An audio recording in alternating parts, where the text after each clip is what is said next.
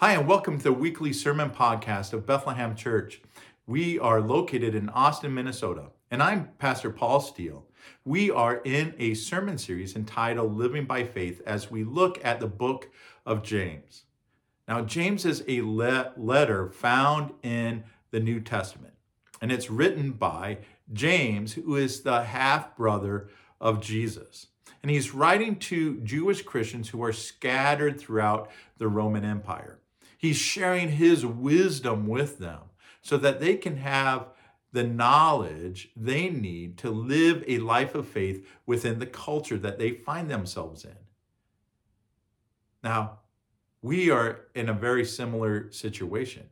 We're asking ourselves, how do we live a life of faith? How do we follow Jesus in the culture that we live in, in the politics that, that we have, with the money and the luxuries that we get to enjoy, within the multicultural and multi religious realities that are expressed in our society, in our culture. And our hope is that as we go through this book, the wisdom that James shared with these Jewish Christians 2,000 years ago will help give us guidance on how we live a life of faith today. Now, let's get into the sermon. We are in James, James chapter 2, verses 14 through 26. James chapter 2, verses 14 through 26, as we talk about living by faith. How do we live by faith? So let's take a look at our text this morning. James chapter 2, verses 14 through 26. What good is it, dear brothers and sisters, if you say you have faith but don't show it by your actions? Can that kind of faith save anyone? Suppose you see a brother or sister who has no food or clothing, and you say, Goodbye and have a good day, stay warm and eat well but then you don't give that person any food or clothing. What good does that do? So you see, faith by itself isn't enough unless it produces good deeds. It is dead and useless. But someone may argue some people have faith, others have good deeds. But I say, how can you show me your faith if you don't have good deeds? I will show you my faith by my good deeds. You say, you have faith, for you believe that there is one God. Good for you. Even the demons believe this, and they tremble in terror. How foolish. Can't you see that faith without good deeds is useless? Don't you remember what that our ancestor Abraham was shown to be right with God by his actions when he offered his son Isaac on the altar? You see this his actions and his his faith and his actions worked together. His actions made his faith complete. And so it happened just as the scriptures say Abraham believed God, and God counted him as righteous because of his faith. He was even called the friend of God. So you see, we are shown to be right with God by what we do, not by faith alone. Rahab the prostitute is another example. She was shown, shown, to be right with God by her actions when she hid the messengers and sent them safely away by a different road. Just as the body is dead without breath, so also faith is dead without good works. This is the word of the Lord. Our Father in heaven, we thank you. And as we come to this time of, of looking at your word and how that applies to our lives, we ask that you would give us your wisdom. We ask that you would give us uh, the Spirit to guide us and direct us in the ways that you want us to go. And it's in Jesus' name that I pray. Amen.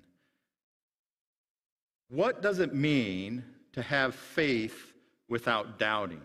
What does it mean to have faith without doubting? Well, it could be explained like this Two men married their high school sweethearts. Now, the first man had a wandering eye. And so, when troubles arose in their marriage, it was easy to see a situation that was a little bit better. But then when, situ- when troubles arose there, it was easy again to start to doubt her love, to doubt her faithfulness, to doubt her intentions. And so he moved on again and again. And at the end of his life, he died alone and in great fear. But the second man made an oath to himself and to God that he would always love her. And so when troubles arose, when, when things got difficult,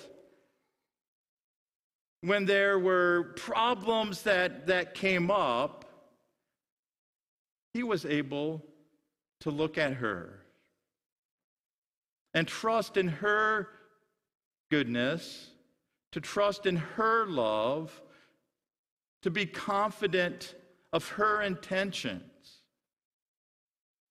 And when children began to enter into this new family, this man made another oath to himself and to God that he would love them, that he would raise them. And as he grew, as it grew to the end of his life, he was able to die surrounded by people with great hope. See, what the difference is between the two was that the first man never made a commitment. And that lack of commitment allowed doubts about his wife to enter into his head, into his heart. He was able to convince himself that she, her love was lacking that she was doing things to hurt the relationship, that it was her fault. Right? And that all made it easier, so much easier for him to leave. But the second man made this commitment. He made a commitment to himself. He made a commitment to God. He made a commitment to his wife. And that allowed him to be confident about her, about her attention, intentions, about her love, about her goodness. That no matter what came up in the marriage, like, this is where I'm at. Right? So, so when we look back to James chapter 1, verse 6, where, where he says, let me look at that rather than just trying to quote it here, where he says, oh, but when you ask him, be sure that your faith is in God alone. Do not waver, for a person with divided loyalty is unsettled as a wave of the sea that is blown and tossed by the wind. He says, have faith, have commitment, have your, you know, your relationship fully with God.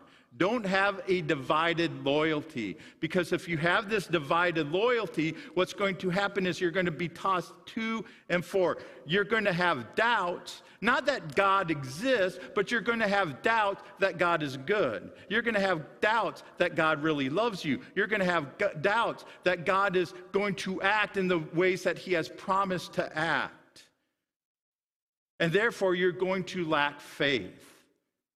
So, one of my challenges, or one of the things I think we need to take away here from the book of James, is that we need to think of faith more in terms of a relationship than just in what we believe. Too often we just think of faith in terms of, well, I believe that. But what James is challenging us in is that no, faith is more than just what you believe. Faith is about a relationship right? Because that's how we also use the word faith. When we talk about marriage, right? Are you faithful in your marriage? Are you not?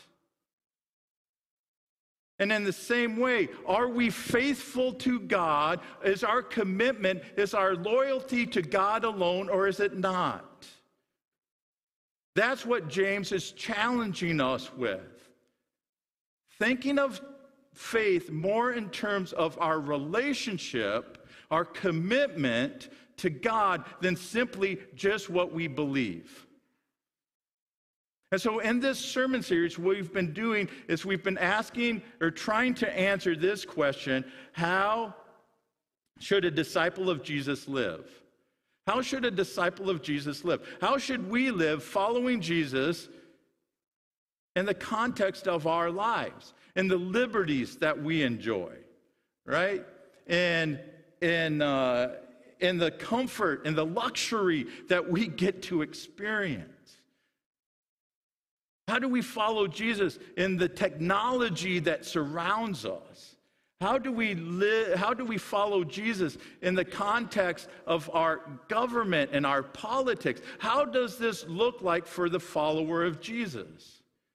And the answer that we receive from the book of James is this a disciple of Jesus should live each day by faith. A disciple of Jesus should live each day by faith. Okay. What does that mean? What does that look like? What is faith? How do we live? Because faith, right, is a good church word that we use all the time And that people like me, when we're on the stage, when we're teaching, we just have this assumption that you know what faith is. That when James says you should have faith, or when Paul talks about having faith, we just assume you understand that. What does it mean to live by faith? What does it mean to live by faith? What does that mean? What does true faith look like? And that's what James gets at in our text this morning. This is what true faith is all about. And in order to do that, he has this conversation with an imaginary person talking about these questions.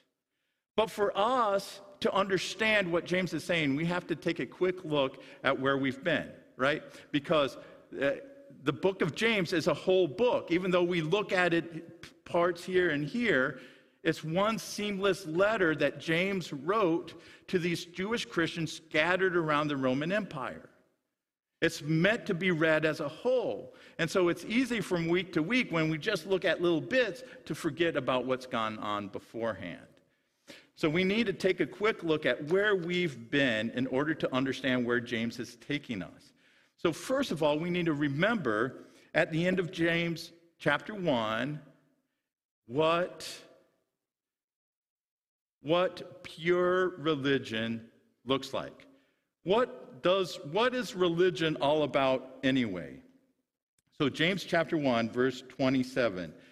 Pure and genuine religion in the sight of God the Father means caring for orphans and widows in their distress and refusing to let the world corrupt you.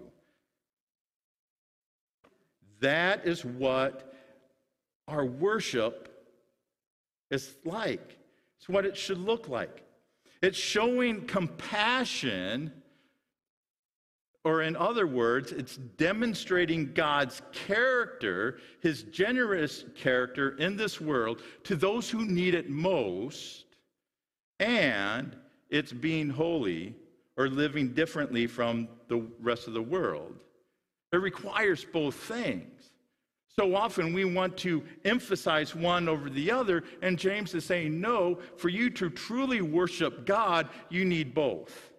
You need these acts of compassion, you need these acts of good works, but you also need to be holy and stay apart from the world in which you live in because we are citizens of heaven, not of this world. We are exiles living in this world. So don't live like the world around you. Faith requires both. Second, and what we looked at last week, how we treat people matters. How we treat people matters. And so James, right, talks about hey, imagine in your worship time, you have two visitors. One visitor is poor, dressed in shabby clothes, and he walks in and you say, hey, you can sit here at my feet, you can sit over there in the corner. And then the second visitor is this rich guy dressed in these fancy clothes, wearing a gold ring, and you just throw yourselves all over him. You want to get his attention. How we treat people matters. Why? Because all of us, right, are created in the image of God. All of us, no matter who we are, no matter where we've been, no matter what we have done, all of us have the ability to contribute to God's kingdom. None of us have the, uh, should be forced to be on the outside looking in. Within the economy of God, within God's people, everyone matters. And so it matters how we treat people.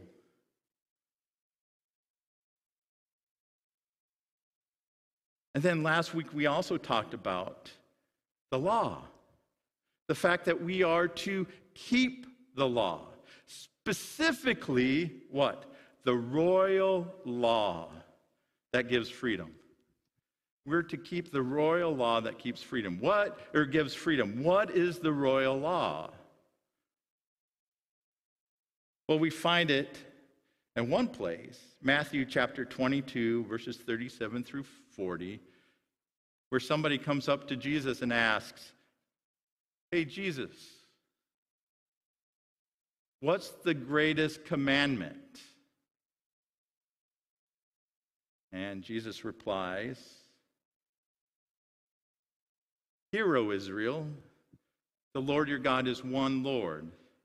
Love the Lord your God with all your heart, soul, mind, and strength. And the second is like it love your neighbor as yourself. All the law and the prophets depend on these two commands. See, this is the royal law. One reason is because it comes from the mouth of the king. The king gives us this law.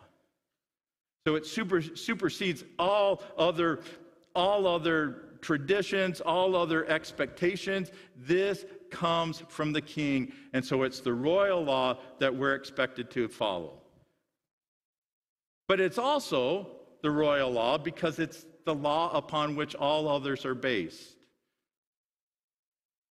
So even when we look at the Ten Commandments or the Ten Terms of the Old Covenant, you can look at them and divide them up between loving God, the verse 4, and loving people, the next six. All the law and the prophets are based on loving God and loving people. And so we can think we're technically keeping the law because we don't commit adultery or because we don't murder.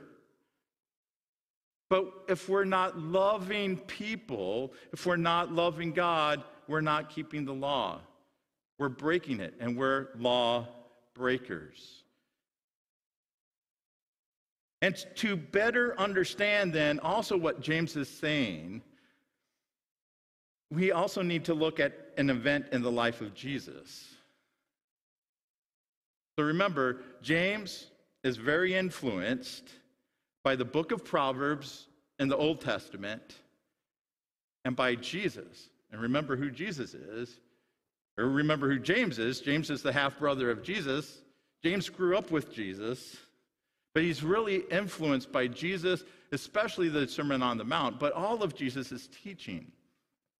And so let's take a look here at, J- at uh, Matthew chapter 19.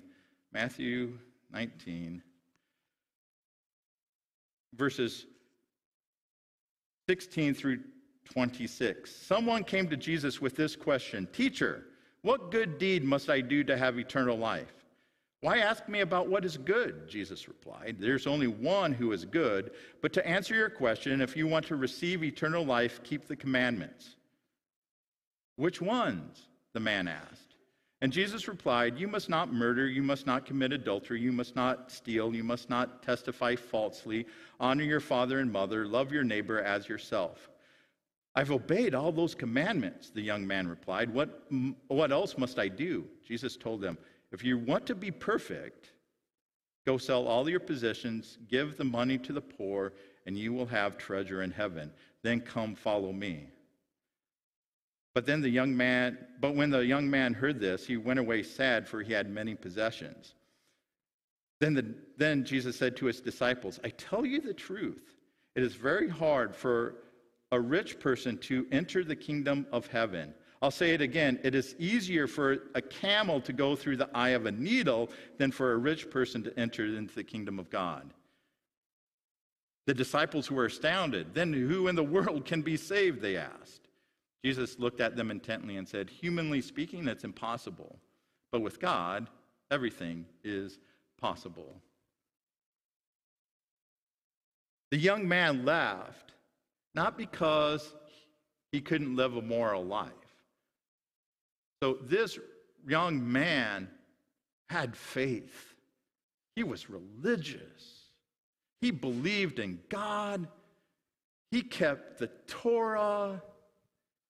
He, he, he understood, right, that loving God and loving people was important because when Jesus, when he asked, hey, uh, what, what do I need to do? What commandments do I need to keep?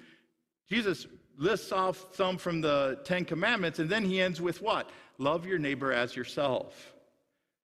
And this guy says, Hey, I've been doing this all. So this young man has faith. He believes in God. He believes in God so much that it's affecting the way that he is living. It has, it's, it's directing his life. That's not the problem. He's keeping the law. He has faith. But what he couldn't do is he couldn't show compassion. And as a result, he walks away convicted as a law breaker. Because while he thought he was loving people, he was loving his neighbor, his actions showed otherwise because he had the means to show compassion and he didn't do it. While he had a belief in God, he didn't have a relationship with God. He didn't trust that God would be generous to him if he was generous towards others. He walked away sad. This wasn't about what he intellectually believed. It wasn't even about living a moral life. It was all about are you bringing the kingdom of God into this world or not? Are you demonstrating God's loving, compassionate, merciful character in this world or are you not? And that's the challenge that James is giving to us.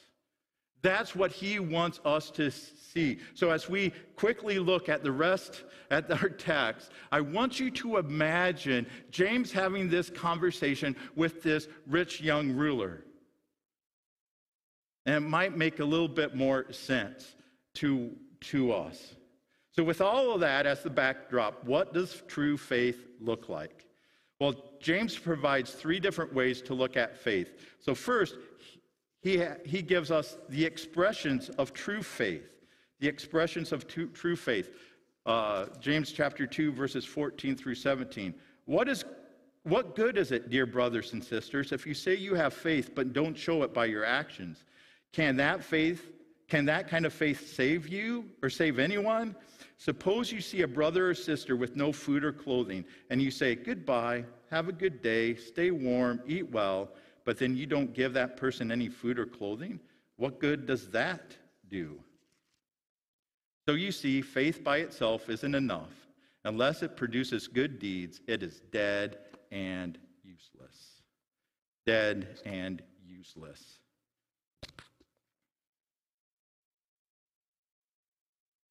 So imagine this as kind of a continuation from last week.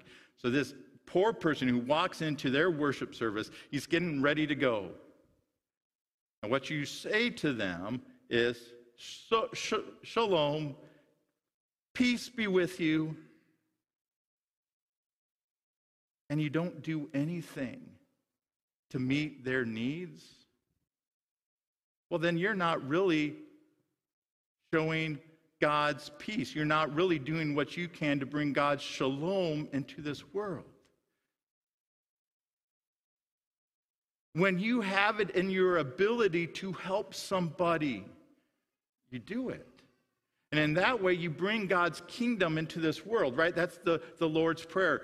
Your kingdom come, your will be done on earth as it is in heaven. How does that happen? By individual Christians, by individual disciples of Jesus, demonstrating God's character in this world. That's how it happens. And James is saying, You're not doing that. You're not even offering them a piece of clothing. You're not even offering them a piece of food. You're just saying, Hey, go out and I hope you have a good day. And you have it within your power to make it a good day. You don't do it. That is not faith at all. No matter how moral you may live your life, that is not faith. Faith is being compassionate to those who have needs. And you have the ability to at least provide for a little part of that need. That's what you're to do. That is how we express true faith. It's representing God in this world, understanding that we are His ambassadors, we're His representatives, and we show the world what God is truly like. Then we have the evidence of true faith, verses 18 through 20. Now, some may argue, so think about the rich young ruler here.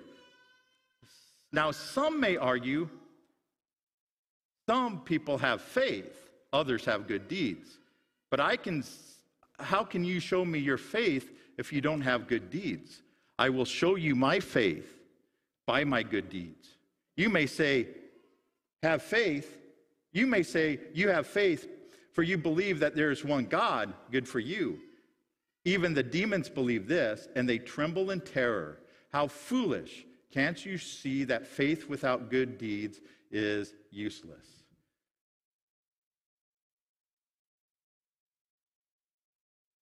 Deeds and belief go hand in hand. The rich young ruler had belief, and he could say, Hey, Here's my faith. I believe all these things, right? I believe all the creeds. I believe all that's written in the law and the prophets. I believe it all. And see, see how I'm living. See how I'm keeping these commandments. See, I have faith. And that's what this person is saying. See, see, I have faith. This is what faith looks like. And James is responding, no, True faith is seen also in the good things that you do. When James uses this word deeds, what he is referring to are those things that are in line with God's character that we are to do because we bear God's image. So, like last week, we talked, he talked specifically about showing mercy and says, hey, if you don't show mercy, then God's not going to be merciful to you. Jesus says, hey, if you don't forgive, then your heavenly Father's not going to forgive you. Why? Because we are to be God's people created in his image. And that requires us to bear this out, to live this out in our lives by doing the good that he has called us to do. Because he says, hey, even the demons believe that there is one God. Even the demons understand that, and they shudder in terror because of the coming judgment. And you can say, hey, I believe there is one God. And this hyperlinks or links us back to the Shema, right? Uh, Deuteronomy chapter 6. Hear, O Israel, the Lord your God is one Lord. What's the rest of that? Love the Lord your God with all the, your heart, soul, mind, and strength. See, here's the problem with the demons is that they believe there is one Lord, but it doesn't change the way they live. In fact, they are terrified of what is to come. James is saying, You believe there is one Lord, and it's not making any difference in how you live. Even at least the demons shudder in the coming judgment.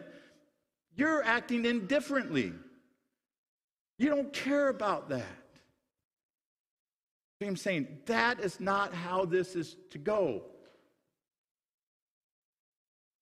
You are to remember to love God requires to love those he loves, those who are created in his image.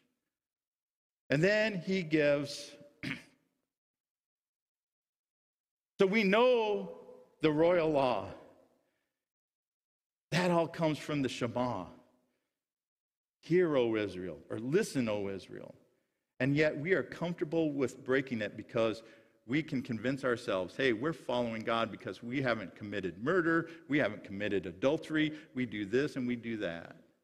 But we haven't really shown mercy, we really haven't given forgiveness, we really haven't shown compassion. And so then he gives us th- examples of true faith, verses 21 through 26. Don't you remember that our ancestor Abraham was shown to be right with God by his actions when he offered his son Isaac on the altar? You see, his faith and his actions worked together. His actions made his faith complete, and so it happened just as the scriptures say. Abraham believed God, and God counted it, him as righteous because of his faith. He was even called the friend of God. So you see, we are shown to be right with God by what we do, not by faith alone. Rahab the prostitute is another example. She was shown to be right with God by her actions when she hid those messengers and sent them safely away by a different road. Just as the body is dead without breath, so also faith is dead without good works. Okay, so here, quickly here, we come to this hard example of Abraham. Now, we need to be honest. This, this, is, this is a tough one. Like, uh, God asking Abraham to, to sacrifice Isaac, okay, it's a little tough. How, how do you handle this? Well, one of the things that we have to understand is that we have to take a look at Abraham's life as a whole. And so this takes us all the way back to, uh, to Abraham and Sarah and Hagar. So God makes this promise to Abraham hey, you, you, I'm going to bless all the world through you and through your descendants up to this time. He doesn't have any descendants. And Sarah and Abraham decide they're going to take it within their hands to bring about God's promises. And so in Genesis, you can put this, this event in Abraham and Sarah's life right over the top of, of uh, Adam and Eve and the tree because the words are the same. Sarah takes Hagar, just as Eve took the fruit and gave it to Abraham, just as Eve gave it to Adam. They disobeyed God. They sexually abused Hagar. And we need it. Like, this is dark stuff that is happening here. This isn't just a, a children's story. This is dark stuff that's happened. Because they are, they are they, they are going to do whatever they take, can to bring about God's blessing. And it ends terribly for them. But Abraham grows. God shows forgiveness. God works with Abraham. And he gets to a point in his life when God says, hey, go sacrifice Isaac. Where Abraham is saying, I can let this go. I trust so, God so much to keep his promise that I don't have to do. I don't have to make it come about. I just need to trust. And so he goes, and, and the book of Hebrews tells us that he believes that God has the power to raise Isaac from the dead. And so he believes in God's provision in this moment. And this is seen as an act of faith. When we trust in God's provision in the moment to provide for our needs, that is an act of faith. for God to provide for us so we can show compassion to those around us. That is an act of faith. And then we come to Rahab, right? Rahab is a prostitute. She's a Gentile. She's a woman. Three strikes against her. But James says she is an example of faith because when she heard the men who come through her house talking about what they've seen about this group in the wilderness following this God who's done all this stuff, she says, That's my God.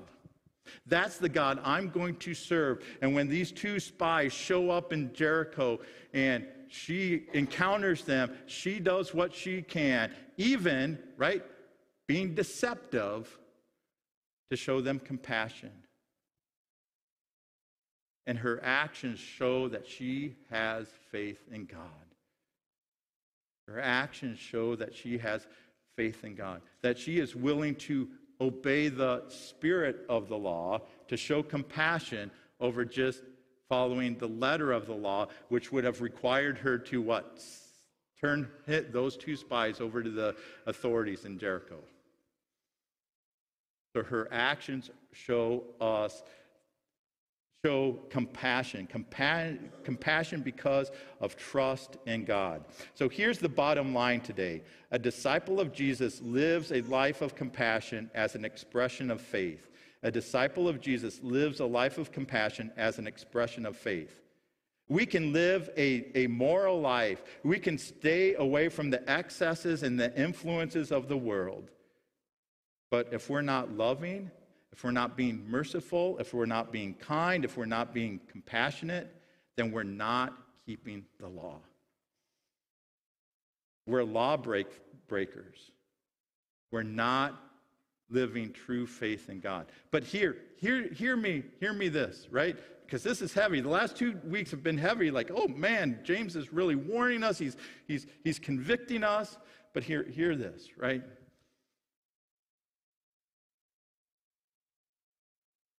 God has said, when you sin, when you lack faith, turn to me in confession, repentance, and he'll do what? He'll forgive us. God knows that we need help, and so what does he do? He sends us the Holy Spirit to lead us into truth, to lead us in wisdom, to lead us uh, to transform our lives. This doesn't have to be all on our shoulders. This isn't about trying to do more. This isn't about trying to grit our teeth and make it through it. This is about understanding where God wants to take us and allowing the Spirit to transform our hearts and minds so we're more in line with God's character each and every day. And so here's our challenge this week show compassion. Ask yourself this question Who is someone I can help this week? Maybe it's just in a little way, but who can you show compassion to this week? Who can you help out this week? Thanks for watching and listening to our sermon today. I hope that it was an encouragement to you as you follow Jesus. If you've benefited from our Sunday morning live stream, from our bottom, bottom line videos, uh, or this sermon podcast, one of the best ways you can support us is simply to give. And you can do that by going to our website, BethlehemChurchAustin.com and following the Give tab.